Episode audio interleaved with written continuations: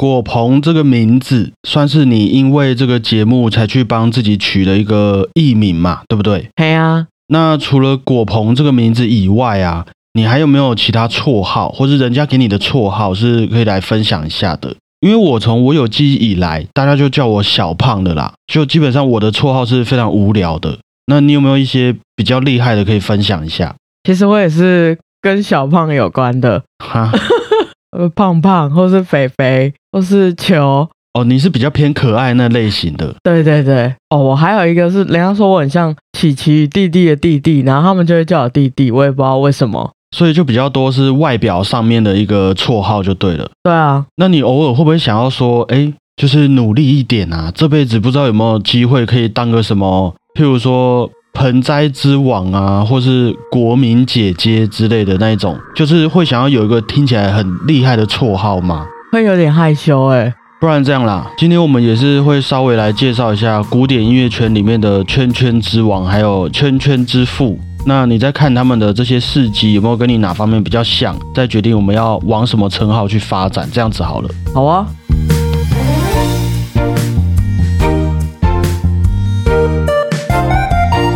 大家好，我是主持人小胖 Blue Tom。大家好，我是果鹏。其实陆陆续续啊，都有一些大小朋友们听了我们的聊天内容和分享之后，也会来和我们说，哎，他们开始对于古典音乐这个产业有了一点点的认识，也开始有了一些的好奇。那也会试着想象说，如果自己也能够从小身处在那样子气质潇洒的古典音乐环境之中，不知道会是什么样的感觉。我觉得你要不要先来分享一下，以你的经验来讲呢？在你小时候刚开始接触到古典音乐，和他一起生活的那个时候啊，他给了你什么样子的第一印象？还记得吗？我觉得在我小时候最多的都是，哎，那你很有气质哎。哦，就是一个刻板印象啊。对对对，就有点说，哎，我学音乐，那我是不是就不要讲脏话比较好？不然大家都觉得我没气质。对啊，所以我一开始都不敢在外人面前做我自己。就是我们刚接触古典音乐的时候，感觉还没有办法太享受啦。哎呀，会有点拘束。也是，毕竟要我们随着时间慢慢去理解之后，才有认识到啊，原来古典音乐重要的是里面那一些有趣的小故事，还有如何把自己的感情投射到音乐里面去的方法。嗯，其实算是很后面我们才感受到的一些回馈。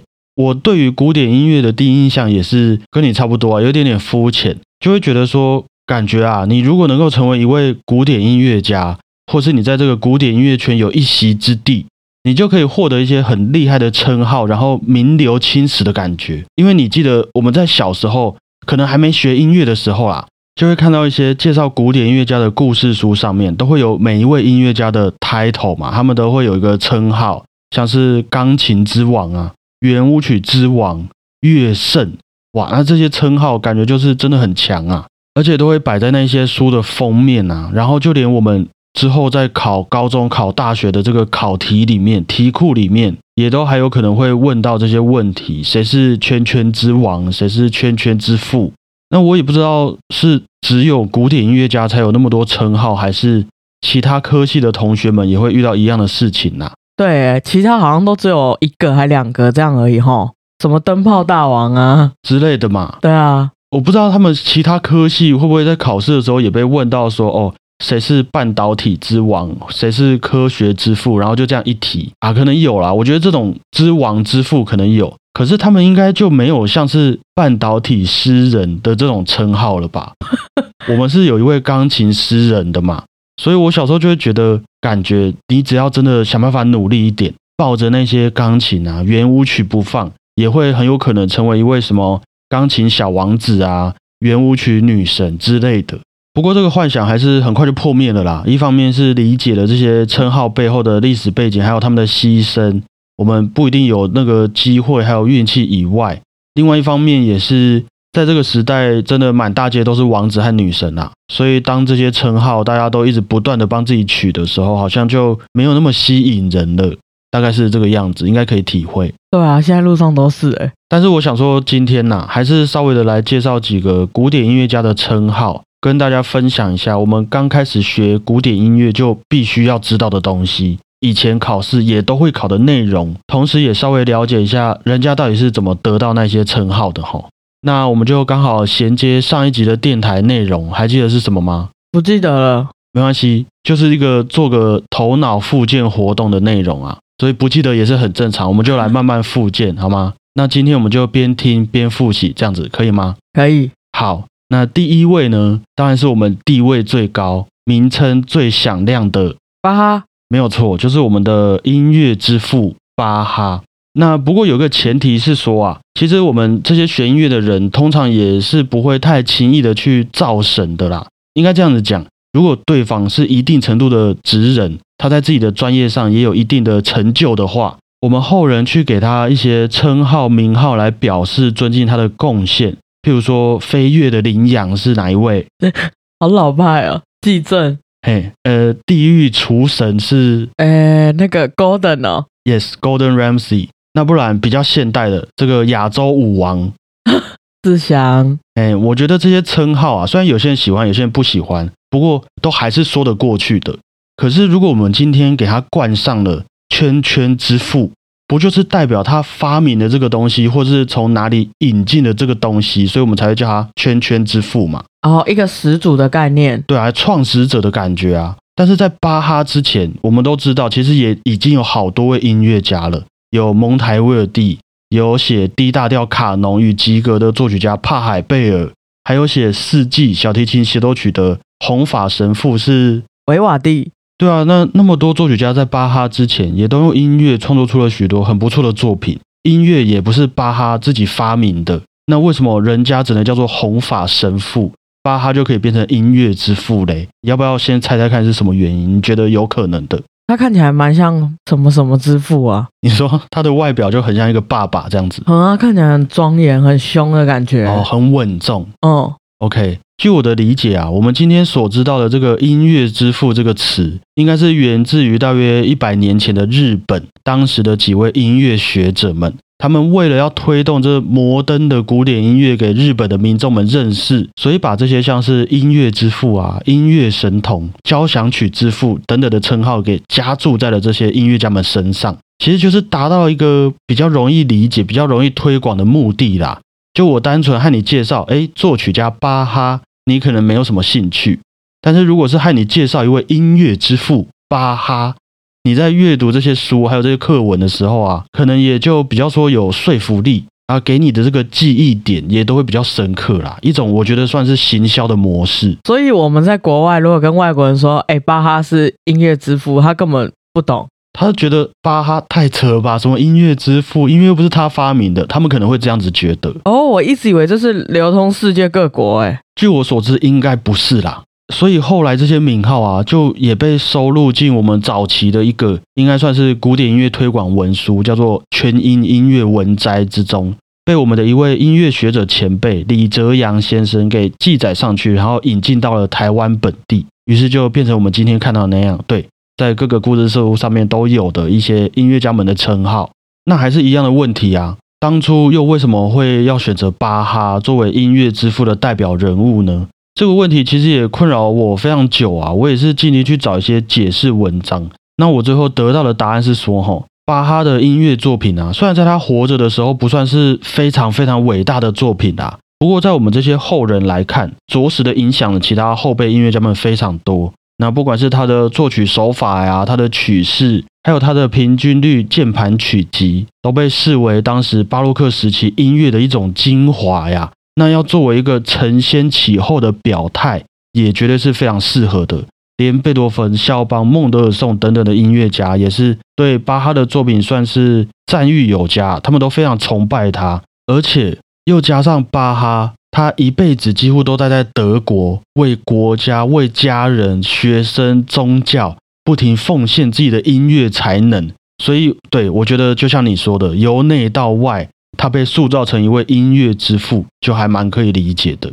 因为毕竟在早期那个推广古典音乐的时代，我觉得巴哈的故事也比较算是可以给人一种可靠、稳定的职人精神，能够学习的啦。嗯。但是，如果我们要认真继续追究这个问题的话，万一你还是觉得音乐之父这个称号有点太过于伟大了，那其实有比较多外国人啊是称呼巴哈叫做现代音乐之父古典音乐之父或是西洋音乐之父的这些称号。所以音乐之父这个称号是有这样子的一个脉络。就据我所知，有这些日本还有台湾的音乐学者们的影响存在。就是那个时候大家公认他是在音乐领域付出最多的人嘛。呃，也不能说付出啦，就是说他影响了后代是最深刻的。哦，嗯，这个音乐之父我觉得是最复杂的啦。就其他音乐家的称号其实都比较可以理解，像是接下来这位被称为神剧之父，还有音乐之母的韩德尔没有错，就是和巴哈同一年出生的韩德尔。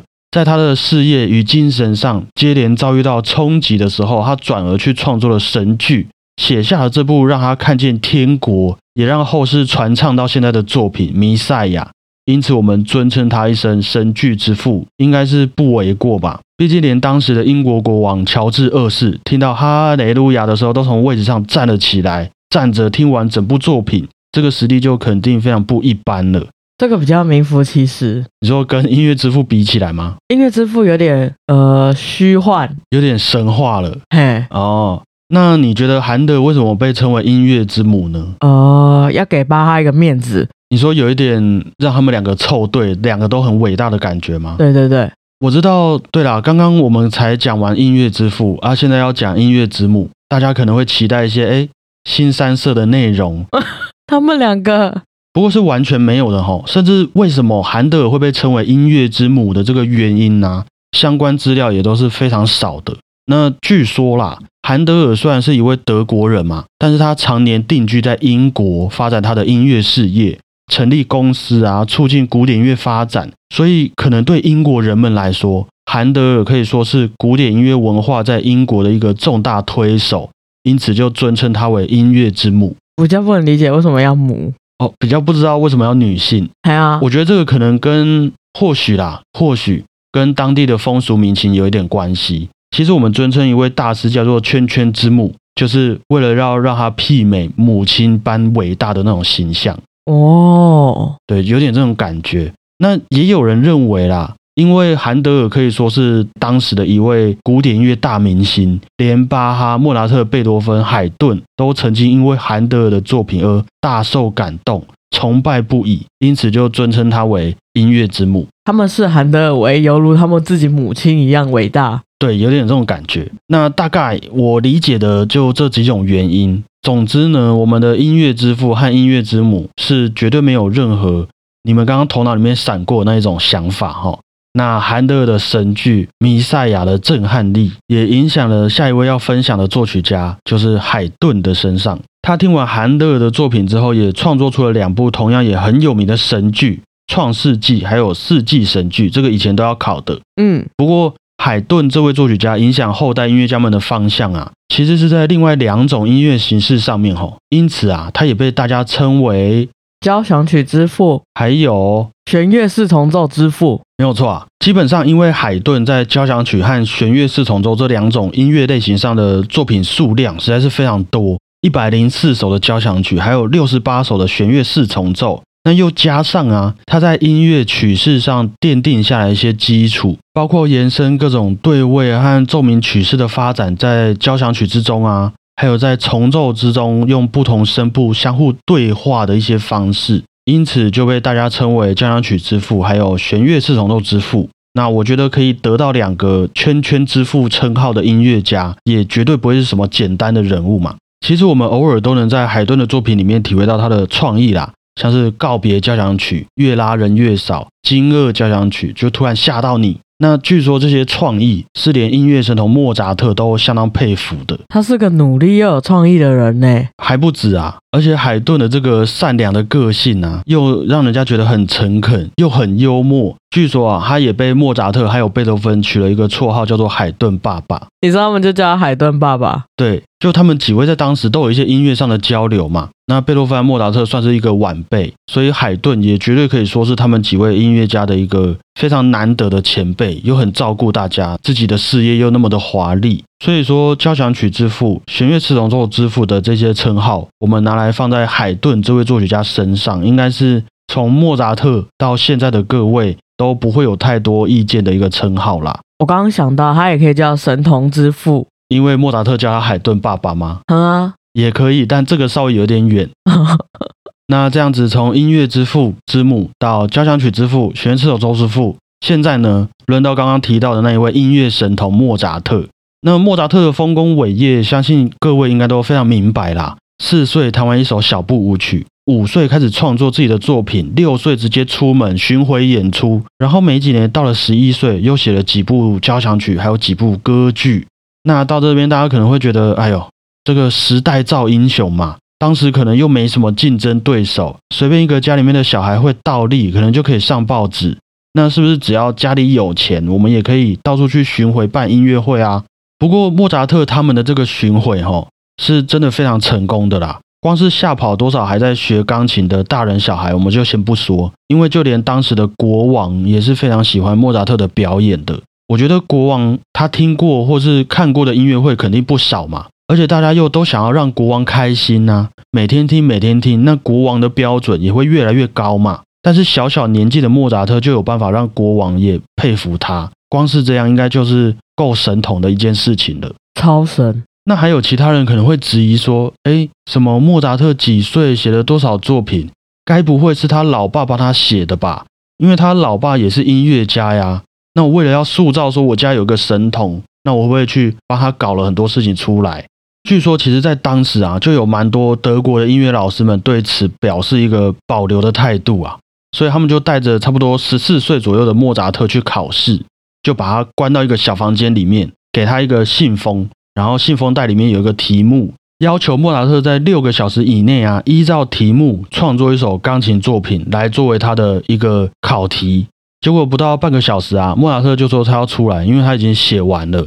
而且这部作品也还是真的认真的写完，不是乱写乱弄的那一种。所以种种这些在十八岁成年之前的丰功伟业，音乐神童莫扎特这个称号，你认证吗？认认认认了。我觉得我们政治人物也要这样，就也把他们关在小房间里，然后测验他们，比如说跟学历有关的，或者是政治上面的东西。我是希望可以这样啊，就交给我们这一代努力了。嗯。不过，至于莫扎特长大之后和家人的一些相处情况，就我们都知道他自己破产啊、恐慌症等等。各位可以去听我们七十一集《莫惊莫慌》莫扎特的单集哈。那因为他也不是被称为音乐神人，只是音乐神童嘛，所以他长大之后的事情，我们在这边就不多做讨论。大卫毕加吗？诶，各位可以回去听听看呐。好，再来就是我们的乐圣。贝多芬没有错，各位非常熟悉的贝多芬，之前也是做了一个特辑，然后又介绍罗曼·罗兰的《贝多芬传》这本书，还记得吗？记得。那乐圣这个称号啊，就又比较特别一点了，因为感觉没有很具体嘛，好像很厉害，但是又没有解释为什么的感觉。嗯，很适合刻在印章上面。其实这个称号啊，我几乎是完全没有在任何外国文献上面查到资料的，包括罗曼·罗兰的书，我记得也是完全没有提到。那我在想，比较有可能的啦，应该也是从日本那边传过来的一个称谓，因为“圣”这个字，基本上在我们周边这几个亚洲国家都是代表一种品德崇高或是专精于某些技艺上的人嘛。嗯，像是我们说武力很高的武圣关羽，还有很会写诗的诗圣杜甫，然后像是齐天大圣、至圣先师等等。那于是就有一些文章指出说。日本的一些学者啊，一开始在书本中就用了乐圣来介绍贝多芬这位音乐家出场，然后由红衣法师李叔同将这个称号带回到了他所创办的音乐小杂志上面。于是乐圣贝多芬、乐圣贝多芬就这样进入了中文的社会，一直流传到了今天。所以也是一个跟外国人讲，他们根本不知道这什么东西的。基本上你要翻成外文就很难的啦，他们可能会有点搞不清楚。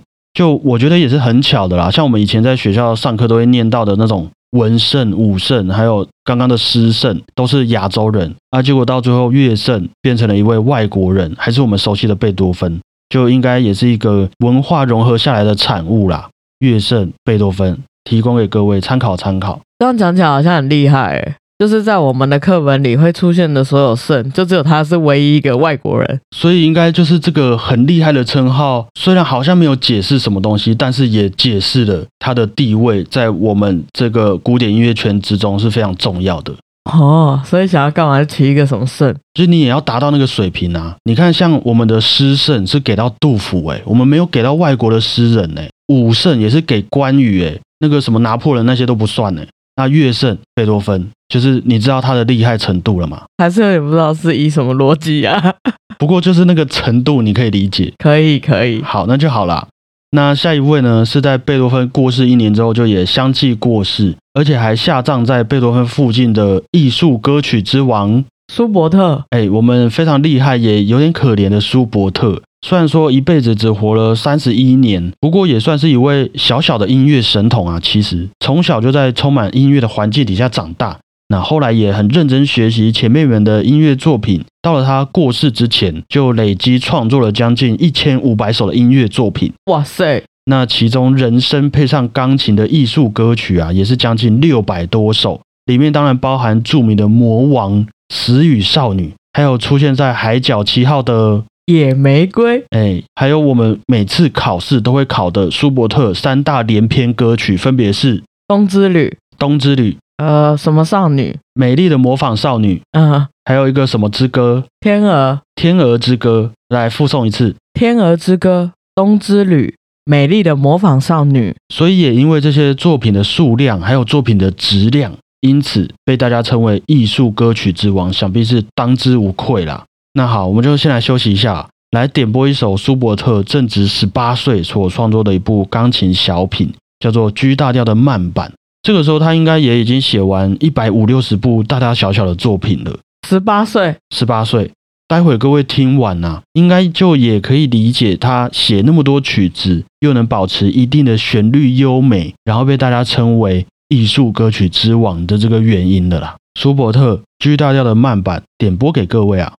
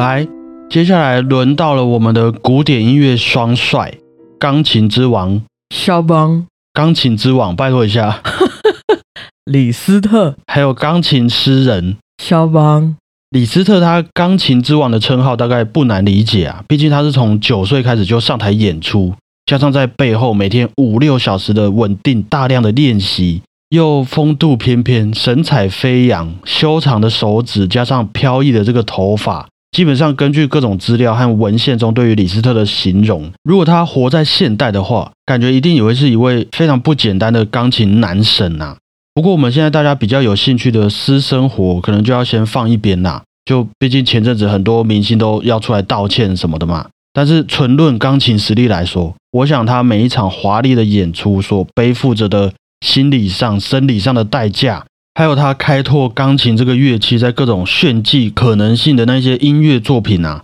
李斯特的钢琴作品，就算不会弹钢琴的我们也是很明白，真的是数一数二在难的嘛。嗯，真的所以被称为钢琴之王，应该也是非常合理的吧？你觉得呢？心服口服啊。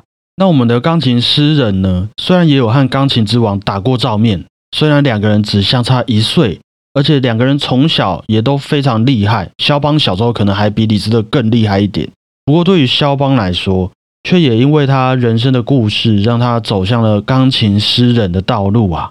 也许是因为年纪轻轻就离乡背井，因为女朋友乔治桑带给他爱情上的滋养，又或者是他从小到大身体都很差的一个缘故，让他的钢琴作品还有他个人的演奏方式都充满着比较温柔软化的一种表达，而且他也算把他一辈子都给了钢琴了啦，几乎没有对其他乐器有太多的琢磨，甚至也有人批评他在其他乐器上的作品写的有点烂，因为跟他的钢琴作品差太多了。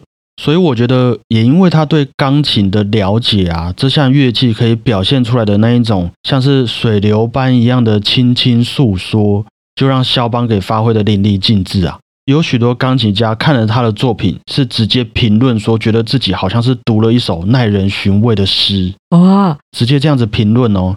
那当我们在演奏肖邦音乐的时候，空气中弥漫的那种有点悲伤无力的气息，也让肖邦钢琴诗人的这个称号，可以说是古今中外都没有什么音乐家会去质疑的一个称号啦。哎，我刚刚想到他们两个，肖邦跟李斯特可以组一个什么钢琴阴阳？哎，你说像太极这样子吗？哎啊，因为一个刚一个柔啊。感觉可以拍一部像是《风云》那样子的连续剧啦。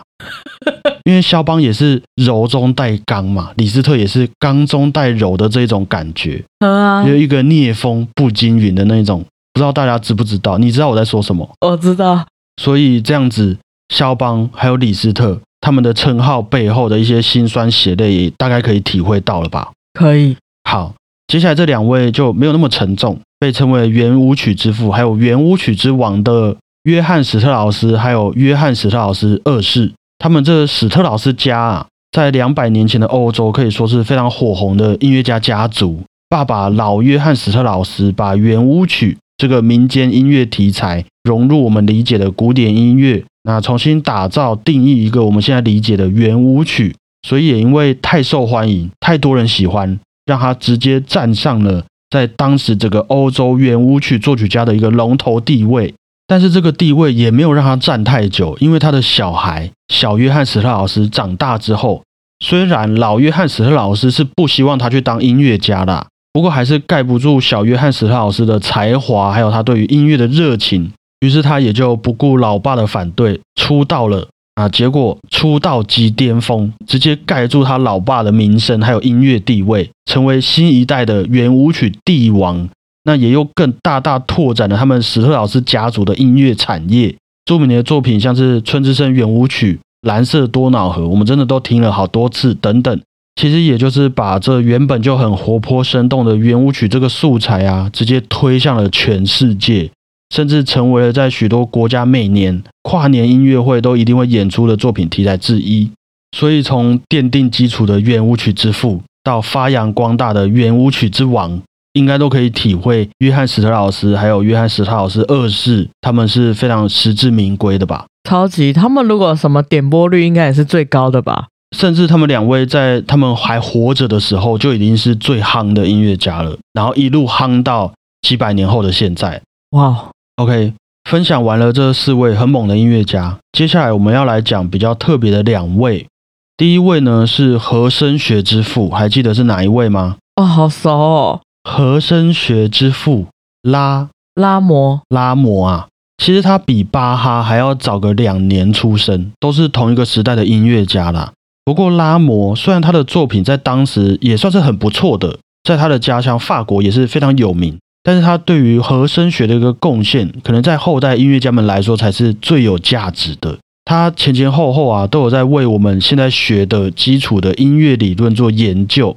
那出版了像是和声学、音乐理论的新体系、和声原理纲要等等相关的书籍文章，大概就是和我们解释说，其实我们所听到大自然的每一个音、每一个声音都是一个和弦，它们都会有相对应的泛音在共振嘛，只是我们没有听见其他的音高。那不过当你找到了这些泛音之后，就会像是我们说的五度啊、八度，还有三和弦，于是你也就找到了大自然的声音。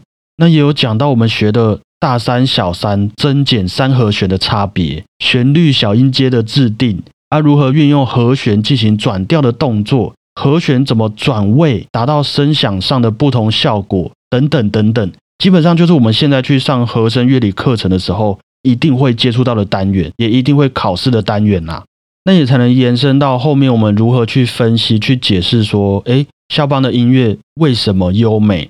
马勒的和弦为什么很细腻？柴可夫斯基是怎么样有这个拉扯的美感啊？都是源自于拉摩奠定的这些和声学的理论，我们才有一个方向可以去理解这些音乐中的秘密啦。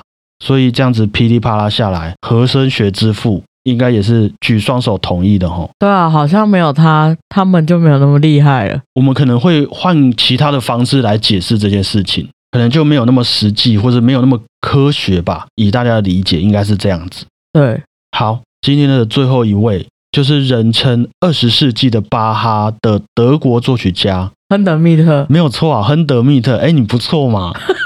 干嘛？我有读书好不好？一八九五年出生的亨德密特，也是从小就开始学习音乐，那一路顺顺利利的就当上了柏林音乐院的作曲教授。不过在二十世纪初的当时，大家都忙着在音乐上做一些突破创新的时候啊，亨德密特却选择重新检视我们古典音乐的传统精神。他开始研究巴洛克时期的对位啊、卡农啊、赋格，基本上就是好好研读了巴哈的作品啊。那于是他也站在这些前人的音乐理论基础上，发表了一个钢琴作品，叫做嬉戏音乐，就被大家称为二十世纪的平均律，应该有听过吧？有巴哈他有写一本钢琴平均律，里面有二十四个大小调的钢琴作品。那亨德密特也有一本属于二十世纪的钢琴平均律。我觉得就有点像经历过这中间一两百年的发展啊，大家历史上的演变、科技的进步、和声学的进展，那让亨德密特也留下了一份新的和当时巴哈一样重要的经典作品，也让我们能够更活用这一些对于有些人来说叫做古板传统的音乐元素。可以说是在音乐界啦，如果你想要走一个复古路线的话，就也一定要去欣赏看看亨德密特的作品。二十世纪的巴哈大概就也是这样子的一个脉络吼。那今天要点播的最后一首作品呢，我们也就来一首二十世纪的巴哈亨德密特的名作《画家马蒂斯》里面《天使的音乐会》的这个段落。这部作品是在描述说一位画家走出他温暖的画室，结果去参与了革命运动还有社会斗争的一个故事，哇，很适合电影耶。很适合现在的一个社会背景。呃，因为我觉得拿来当做认识亨德密特的一部入门作品也是非常适合的啦，各位可以欣赏看看。那以上就是今天的节目内容。虽然噼里啪啦说了一堆称号，但是有没有让你觉得这些称号比较生动了一点？就是大概知道里面的来龙去脉之后，有好，那我们就来从头复习一下：音乐之父、巴神剧之父、音乐之母。韩德尔。好，海顿被称为什么？交响曲之父，弦乐四重奏之父，音乐神童是哪位？莫扎特、乐圣，贝多芬、艺术歌曲之王，舒伯特、钢琴诗人。肖邦。钢琴之王，李斯特、圆舞曲之王，小约翰史特劳斯、哎，约翰史特劳斯二世。那圆舞曲之父是？老约翰史特劳斯、和声学之父是拉摩、那二十世纪的巴哈是亨德密特。哎，恭喜恭喜！也顺便分享给想要学音乐的各位啊，这些称号基本上就是我们要从小背到大，还要被拿来考试的称号们。都要一直考到大学。其实这样子算下来，我从学古典音乐到现在，应该也有二十几年了。我是从来没有忘记过这些称号任何一秒的啊，就是必须要这个样子。嗯，而且随着时代的发展啊，我相信这些称号也只会更多，不会更少。就给各位参考参考啦，对啊，我觉得不是学音乐，如果知道拉模也会很厉害。会很猛啊。嗯啊，那这样子讲下来，你有觉得哪一个称号是比较吸引你的吗？就如果以后要帮你写一本故事书的话，我觉得现代巴哈蛮厉害的，比如说什么中生代、地狱厨神之类这样。哦，你说就你这个中生代的年纪，然后又有地狱厨神的这个呃，譬如说台湾罗西尼这样适合你吗？可以，我觉得这个真的是一个很不错的行销手法啦。就与其我们要一直跟人家解释说，哎，你知道果鹏做了什么吗？做了什么？还不如直接告诉大家说，哎，我们这边有一位台湾罗西尼的这样子的感觉，大家可以理解。可以，可以。你好好考虑啊，就说不定对我们节目也会有一个帮助。好，那我回去再想一下我要什么。好，亨德密特的作品《画家马蒂斯》里面《天使的音乐会》点播给各位。我们今天就到这边告一个段落，也和各位说一声抱歉，这个礼拜的小胖电台延后了哈。希望各位小胖春秋之母，哎，可以不要见外啊！谢谢大家，我是小胖 Blue Tom，小胖春秋之母，就是他们是滋养小胖春秋长大的朋友们呐、可是这样子会有很多个母啊。那不然小胖春秋之星星怎么样？天上的星星这样，就他们这样闪闪亮亮，照亮了我们整个节目，可以啊，很浪漫。很浪漫吧？嗯，好，希望各位小胖春秋之星星可以不要见外啊！谢谢大家，我是小胖 Blue Tom，谢谢大家，我是果鹏，大家再会啊！拜拜。